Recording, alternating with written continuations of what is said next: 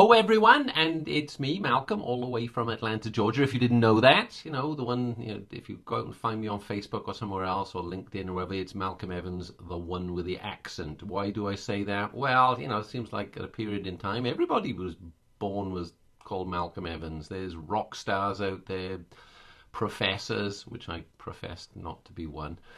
Um, so that is it. Um, if we've not met before, hey, hi. And the whole purpose of this, just having beer with a friend, which my wife tells me off time and time again, is that's not very professional. Well, guess what? You know, sometimes we have to do the things that are closest to our hearts.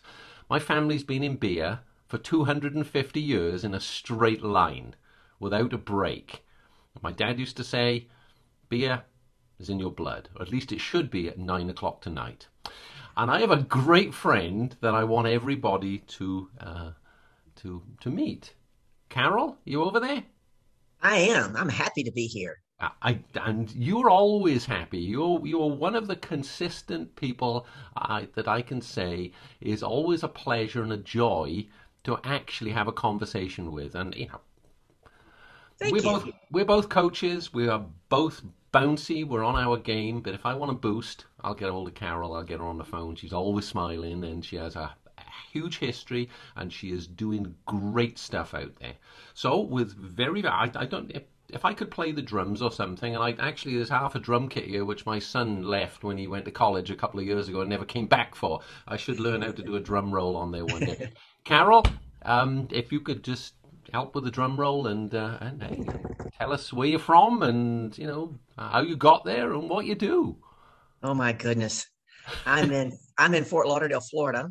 Where I'm from As I was actually born in West Texas and grew up in Louisiana. I'm a good old Southern girl. Uh, never thought I'd be in Florida this long. Uh, one of the things that got me here was trusting in someone else's vision for me until I could believe it for myself. And that's happened three very pivotal times in my life. It's how I got a tennis scholarship because I didn't start playing until I was 15 and it did not come naturally.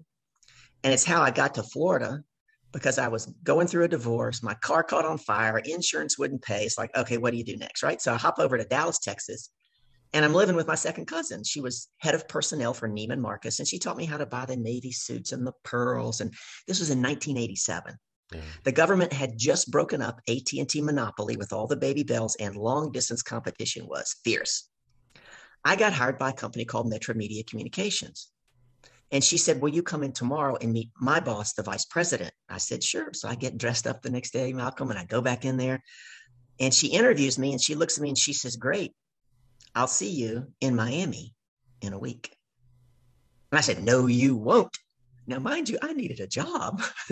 I knew I knew I didn't want to be a tennis teaching professional my entire life. I had gotten off the tennis tour due to injuries, and I was pushing back. And I said, "Look, you have an office in Dallas. I'm interviewing in Dallas. My friends from the tennis tour are in Dallas, and my family's three and a half hours away. I'm working in Dallas.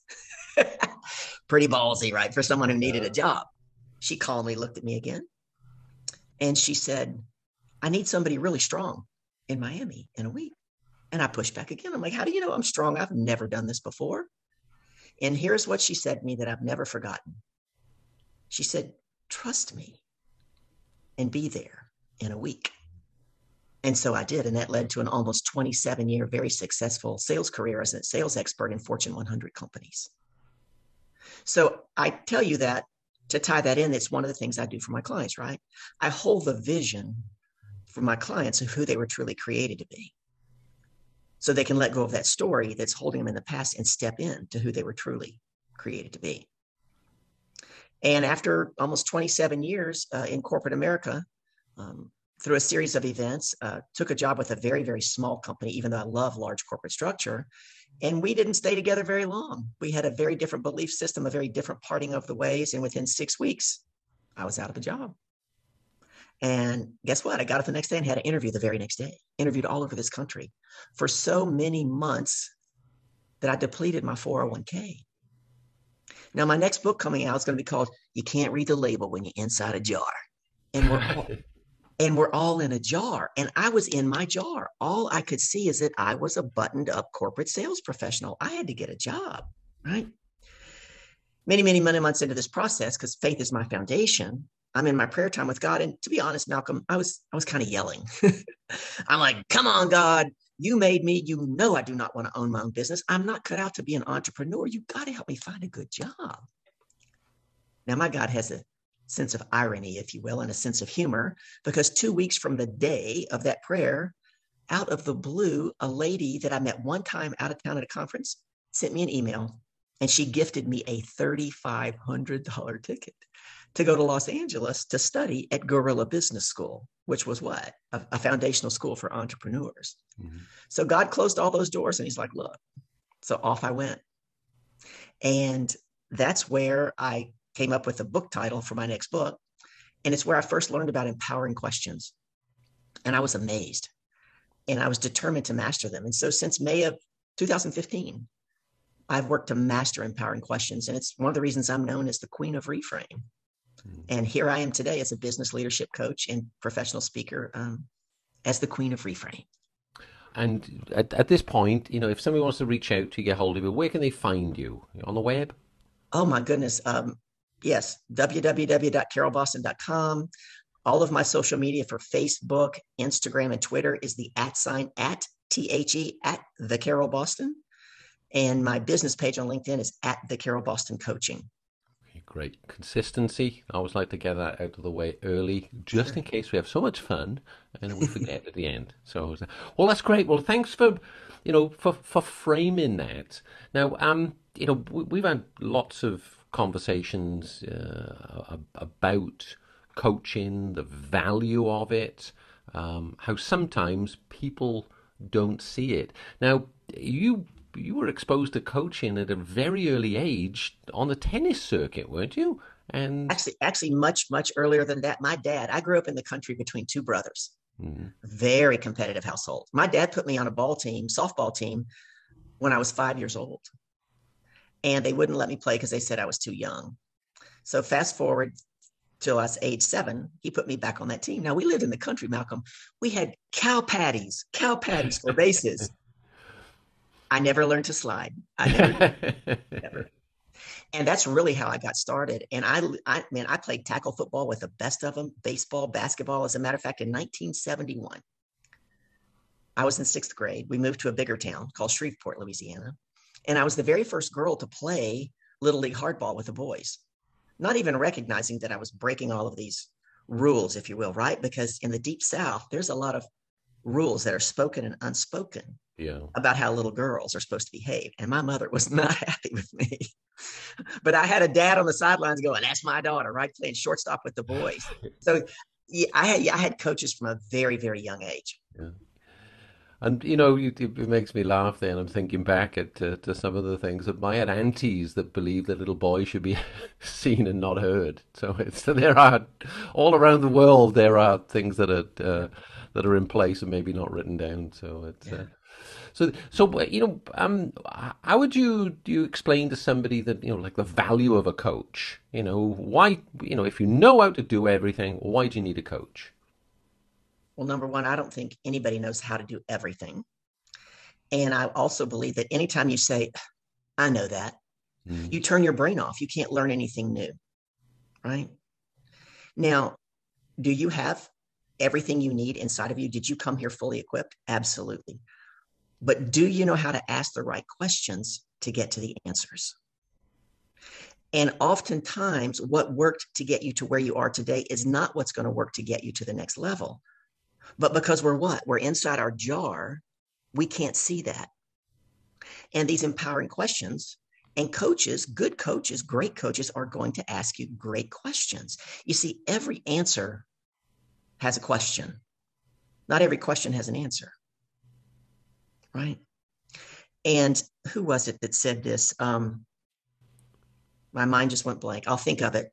But he said, if I had to come up with an answer and I had one hour to do it and my life depended on it, I would spend the first 55 minutes crafting the right question. Because once I have the right question, I get the right answer in five minutes. And so oftentimes as individuals, we really don't know the questions to ask to get to those answers. And we're not objective. We're not objective. And as human beings, it's very difficult to be accountable to ourselves. A coach helps keep you accountable mm. for doing the things that you say you're going to do to get you to where you say you want to go. So I think the value is tremendous. And if you looked at nothing else, why in the world are professional football coaches, forget that, college coaches today are paid multiple millions of dollars? Tremendous value. Mm. You know, um, I, I I wasn't very good at tennis, but I was pretty good at rugby. And I early, uh, early in my career, I did uh, the the fortune to uh, to be part of a you know a club where they, it, it had some of the top players in the world, and the and the coach pulled me aside one time. You know, here I was, sort of 19, 20 years old, surrounded by my heroes. You know, and getting knocked over and bumps on my head from them, and thoroughly enjoying it. And he said to me, he said, "Look." um, you, you you've come here. Um, it's not my job to get you physically fit so you can run and keep up with everything. It's my job to bring out what's underneath the surface mm. and and have it blend in with the capabilities and the co- you know build a cohesive team that flows. That's my job as a coach. So get fit. And wow, I took that. You know, there was a dressing down in front of all of these these people. And um, I started to learn the value of, of, of, the coach there. And, you know, I, as one would say, look, I can't teach you too much. You've got it in you, to your point. It's all in you. Job is to bring it out because often it's, yes. it's confidence. It's often, you know, bad habits that have crept in over a period of time. And, uh, you know, there's, um, I, I, I know you will experience this, you know, because all coaches do. You know, we'll we'll talk to people and say, look, you, you play tennis, you play golf. Would you, would you ever sort of get somebody to look over your shoulder and help you improve your game a little bit? You know, coach? Oh yeah. Well, if you've got something going on in your career, your your wellness, your business, your, your life in general, would you do the same thing? And the answer can be very different because I think a lot of the not so much ego, but then stigma creeps in. Oh, do I, why do I need help? Mm. But for, for things that are, you know, simple and petty, well, petty, you know, people, you know, having a good golf game is very important to some people. But, you know, but, but the fundamental, foundational things for life, you know, I, I think uh, uh, often um, people don't pay attention to them because they feel, you know, what, what's somebody going to judge me for about this? I don't know if you come across that. I, I, I, I think there's something super important about what you just said.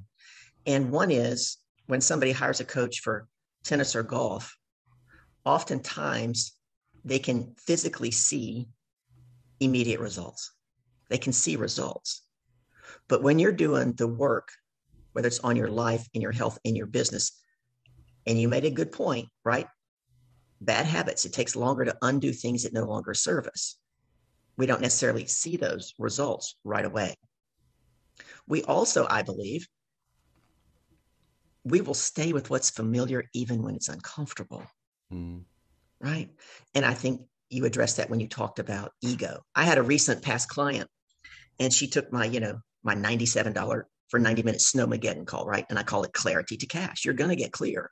So in so Florida, call, you're getting snow. You're having snowmageddon days. I'm in Atlanta. That's our title. Sorry, sorry. Go on. I'm sorry. And so we got to end of this call, and I always give homework, yeah. and then we have a, a two week follow up call. Well, this particular client was working on four things, and I said, "Okay, I want you to take number four and put it to number one." And the immediate response was, "Oh, Carol, like that's my least favorite." I want you to think about what I said about comfort and familiarity. And I said, Do you trust me? And she said, Yes. I said, Great. Move number four to number one, move number two to number three. Don't even look at number four. And then this is what I want you to do. And I gave her an action plan. She grew that revenue stream that I moved from number four to number one 33% the first month. Was it comfortable? No, but we only grow outside of our comfort zone. That's another value that a coach has is they're willing to hold your hand, if you will, through the uncomfortableness of growth. And and people will st- listen. I've had people they're not happy with what their life, mm. but they don't hire me because it's easier to stay with what's familiar, even if it's uncomfortable. you you you got it instead of you know and and um, we will very quickly sort of read people uh, when they complain a lot about something and and you know and I'm, I'm you know we've all experienced it this last couple of years. People have been going through terrible things especially single people.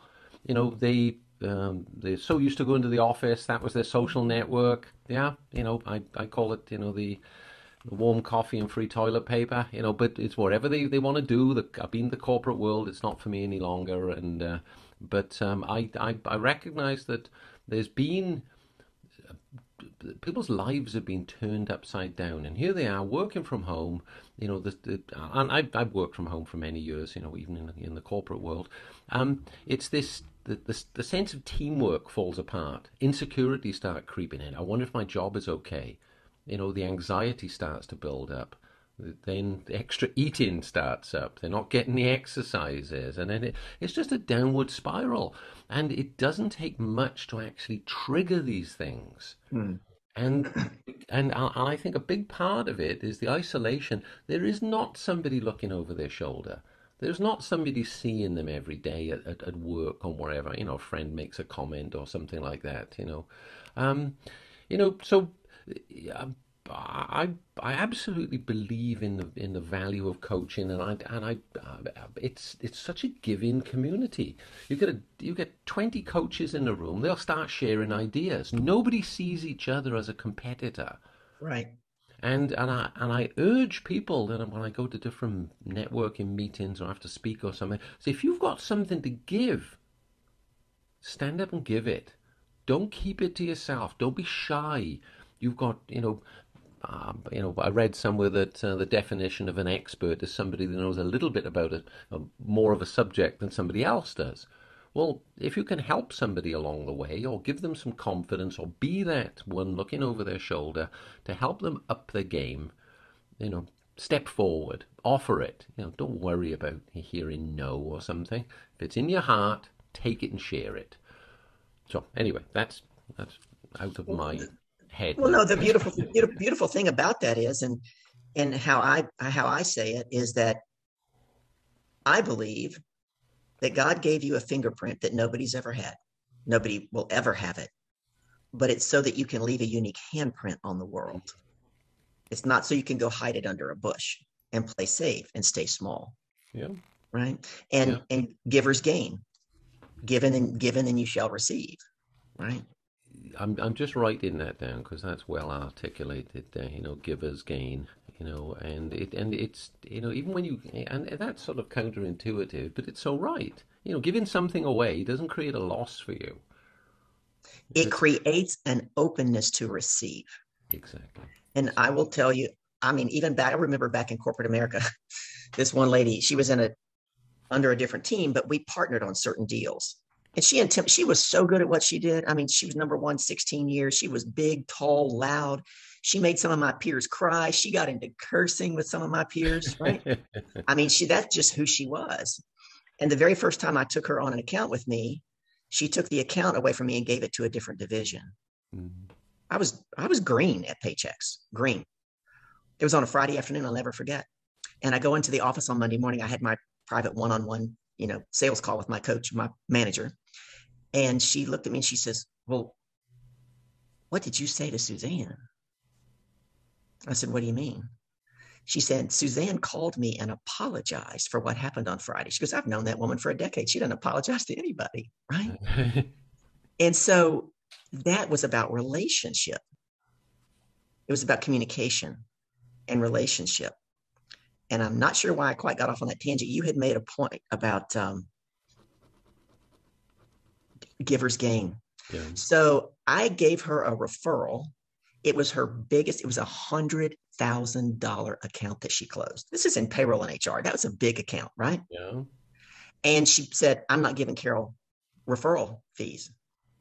She didn't give me this referral, blah, blah, blah. I went right back into that CRM system. Let me tell you, folks, if you have a CRM system, the data that you get out is only as good as the data you put in. And I had dated because it dated and time stamped everything. I just went and pulled out a report, took it over to her. And here's what I said this was my point.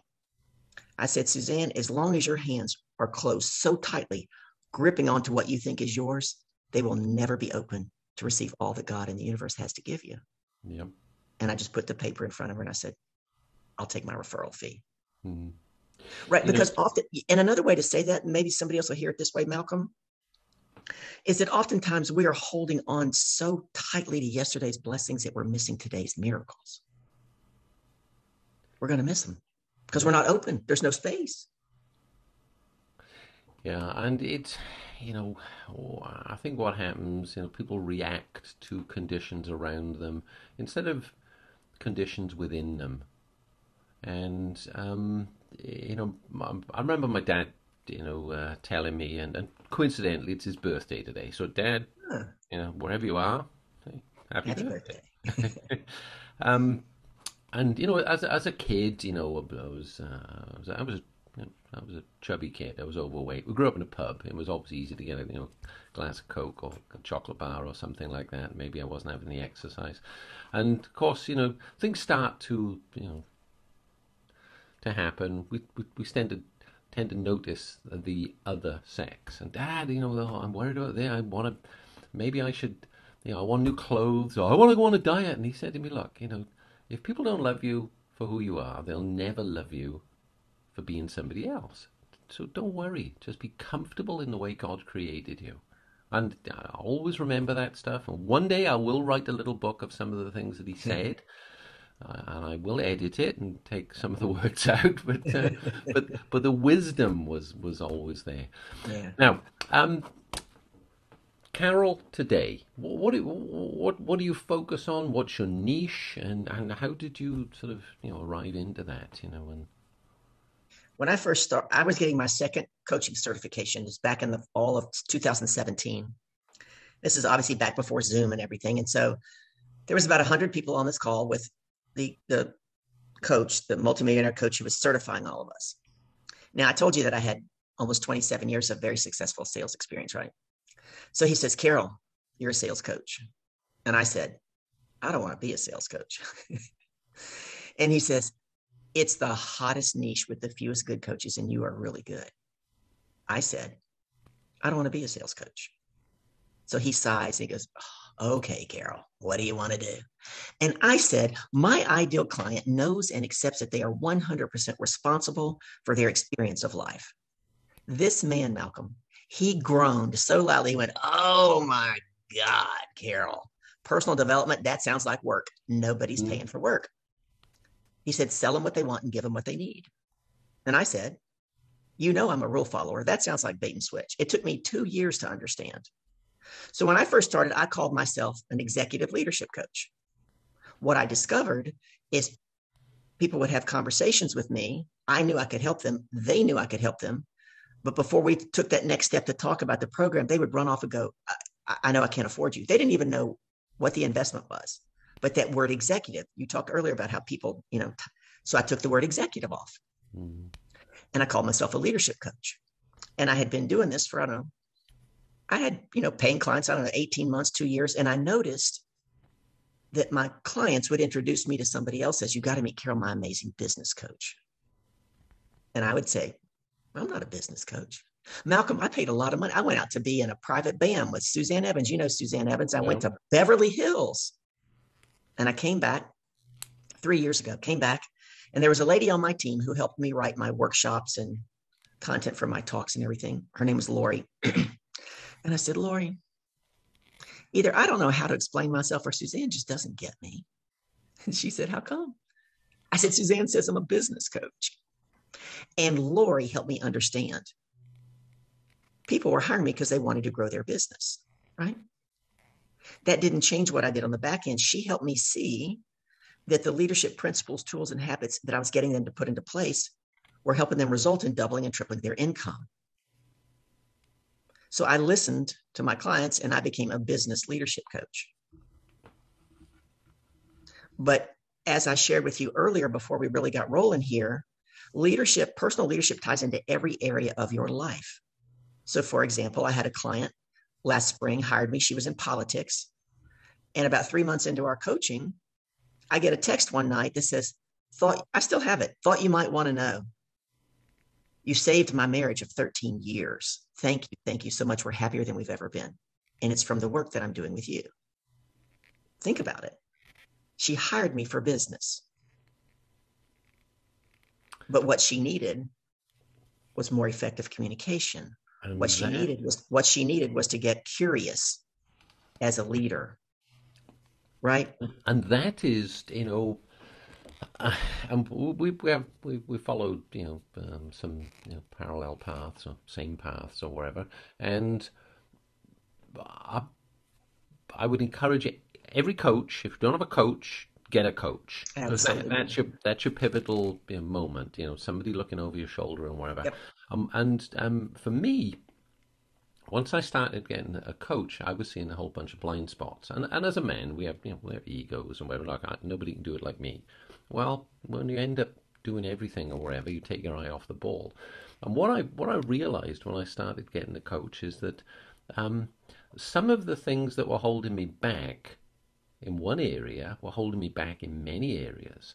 Mm. And all of these things are interconnected. And uh, um, and I can say in particular over this last couple of years that my my relationship with my my wife, and you know we've been married nearly forty years, known each other since we were thirteen. Mm. Uh, that's a whole story. There is is is is is, is richer and, and and more satisfying for both of us now than it's ever been. And That's awesome.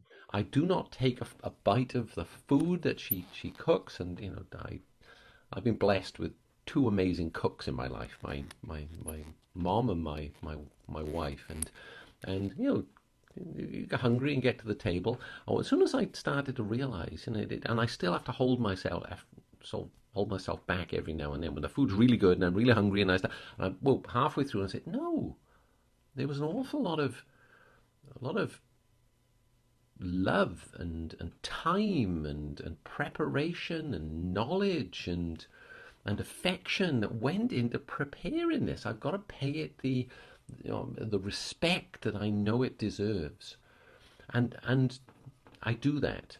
So you know, I might have to catch myself sometimes, and uh, as I'm chewing and eating and tasting it, the byproduct is I've lost weight because I don't feel as hungry because I'm taking longer. My, you know, my, you know, my body works that way or whatever.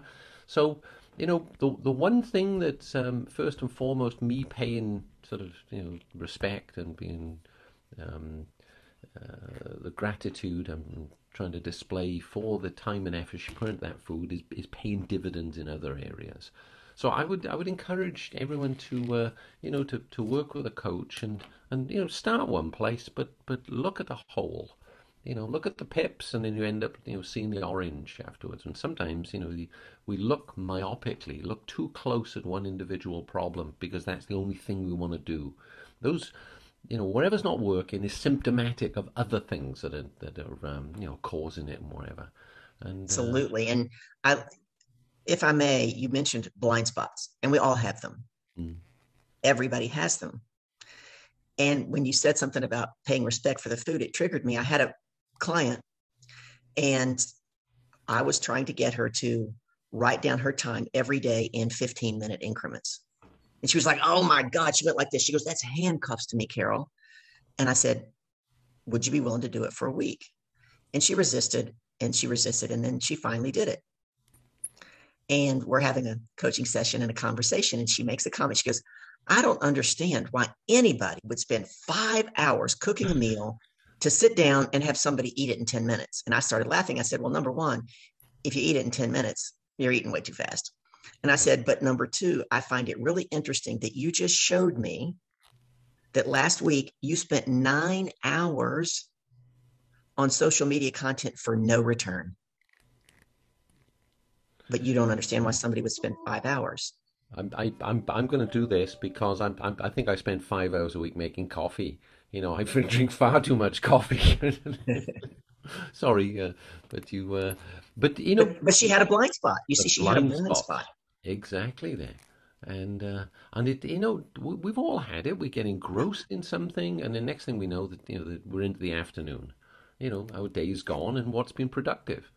You know, so all right. One, one of the things that I try to do and I work with my clients to do, um, and I'm glad to say I'm getting better at it. Nobody's 100% right.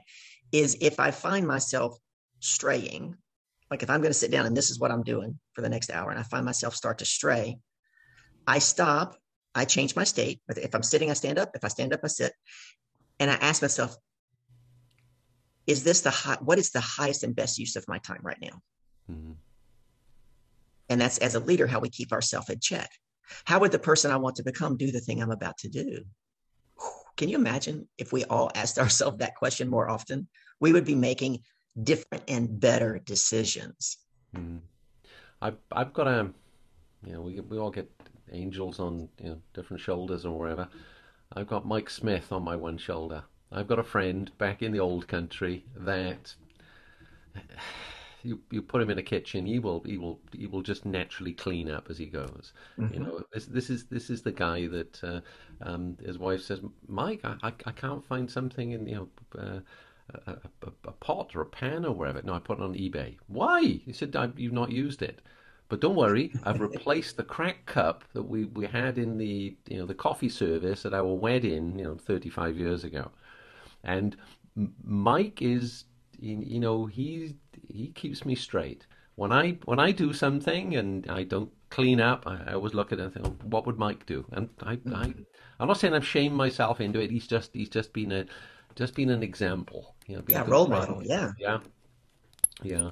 And uh, and he's never ever nagged me, ever ever ever about anything. And uh, and uh, I remember one time uh, it was a New Year's Eve, and we said, right, you know, what are we going to do next year? And I said, well, I'm, you know, I'm going to run this marathon, you know. And I was in in Britain. I said, I'm going to run the New York Marathon. I was coming up to forty, and he said, I want to do that. Said, okay. And there was a another fellow. We were at his house, and he said, I want to do that. So the very next morning, okay, first of January, I called Mike. You come in? Yep, just get my shoes on. I called the other guy, Ian said, "You come in." I said, "Get lost." I would, you know. and and um, Mike and myself, we we ran thousands of miles together. After we travelled the world, you know, running marathons and so on, and just a just an exemplary person. And I I, I treat him as my coach. He doesn't know it, and I'm not paying him. Um, so, but he, he's he's he's the guy that I learned so much from, and it was applicable. It was easy to apply, and uh, it, it you know, you know, habits change, you know, us, and sometimes we resist them. But once we once we go with them, and and we apply these things, like your your your your client now writing down all of the time or wherever, we we we see, you know, we put a spotlight on you know, maybe the the areas we can just put some improvement in. So I, you know, I so appreciate that, you know, everything you said, and you know, it's uh, and you know, someone said to me the other day that you know coaching it it, it feels too much like therapy. Mm. I said, well, well, no, it, there are two different things. Totally. And, you, know, you come across that? Absolutely. And I tell people there's a big difference between a ther- therapist and a coach. A therapist will go back and take you back to your childhood, right, to try to uncover the some roots of things. And a coach is going to take you from where you are and move you forward a good coach is going to already have walked the path that you're walking. They're a few steps ahead of you. Oftentimes, and the example I gave you was of the amazing lady who recently committed suicide by jumping out of a building in New York City. Mm-hmm. 30 years old, freaking gorgeous, MBA, law degree, civil rights lawyer, Miss USA, right? Think about that. And when I heard the whole story, and she was an advocate for mental health. She'd had a therapist. Yeah. But when I heard the story and I heard the whole story, what her parents said, what her friends said, what she had said off and on over the last couple of years, I even said, God, why didn't you put me in front of her? I've been down that path. You talk about how I'm smiling all the time. Perhaps you don't know. I went through two very, very severe bouts of clinical depression.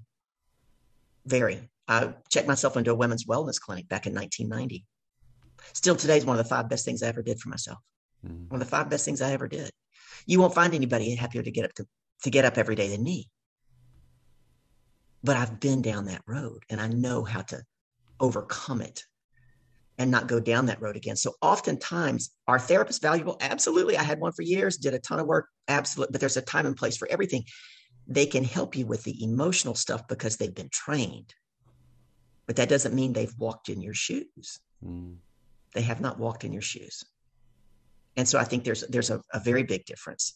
And I think that years and years ago, there was a stigma. Ooh, when I when I checked myself into that women's wellness clinic, do you think I told my parents? Hell no. My mom wanted everybody to believe we had three kids, a dog, a cat, white picket fence, and everything was perfect. Like you did not. That would have been like airing the dirty laundry. Yeah. Right. There was a stigma back then. Now it's much more acceptable because all these decades have gone by to have a therapist. You see all the Hollywood actors, oh yeah, I'm in therapy. It's it's accepted. Coaching is a little bit behind that Mm. as being accepted for help you to get you from where you are to where you want to go. I, I don't I don't know if that answered your question, but Yeah. one one thing that's on my mind that I did want to say about your friend Ian that very important. Ian is someone who needed to have skin in the game. Had he hired you, had he invested money in you to coach him to run a marathon, he would have shown up, Yeah. Right? And that's another thing why there's a big difference between a mentor and a coach. Yeah. A mentor, you get their time when it's convenient for them. You pay me to be your coach, and we set the dates and times we're going to meet every week, every month. You get me. I'm all yours, 150%. Think about it. There's a big difference. You've Yeah. got to have skin in the game. Otherwise, it has no value. I gotta say, I do love Ian because he took me fishing one time. Um, but You took me And- fishing one time. well, yeah, it was a nice place for it, so it was a, and, and a, a good guy. So, but uh, yeah. He's just a good example. A lot of people don't invest. Eh, but but I, I got one out of two, and, and that that's okay. I, I, Yeah. I, I went, went forward, and uh, and we you know, we all uh, he came with us on the trip. He just didn't want to run, so he's, Right. and uh, and New York's a good place to go for a. A marathon, encourage everyone to do it. Well, look, you know, I'm, I, I, I really appreciate taking the, the time out. And um, Carol Boston, coaching.com. No, just carolboston.com. Okay, good. Okay, because uh, um, I wasn't sure, but that's why I asked, and I made you know, I'm Yep. glad for the clarification. Well, look, I'm I'm I'm so glad we we got to to chat, and um, every Wednesday at five thirty Eastern, Yeah. you show us how to make craft cocktails. we have so much fun, don't we? we we do so and uh, and what I what I like about uh, what Carol does is every month she will have you know like the foundational uh, sort of components of it whether it be a bourbon month or a vodka month or something like that so even if even if you you're you're you're, you're not a, a drinker and you don't like cocktails, whatever. There's a whole bunch of interesting people that jump on there and hey, bring your fruit juice, bring your water, just come and socialize and uh, and come and hear what Carol's doing. So, okay, well, we, great. we did a little bit of business. We still have fun. Yeah, and and yeah, and you, you're very gracious of you know connecting the dots between people and uh, and uh, and and conversations. We never know where these things are going to finish up, you know, and uh, everyone's you know path has been different. Everyone's story has been different. Everyone's experience is different. A lot of similarities, and this is what I believe sometimes people um, think that they can't compete. Look, of course they can compete. Everyone competes in a different way, and their story is unique, and they just need. It's like a key and a uh, and a lock. If they are the key, they just need to find the right lock. The lock is there for them. They must know that, and there is only one key like them.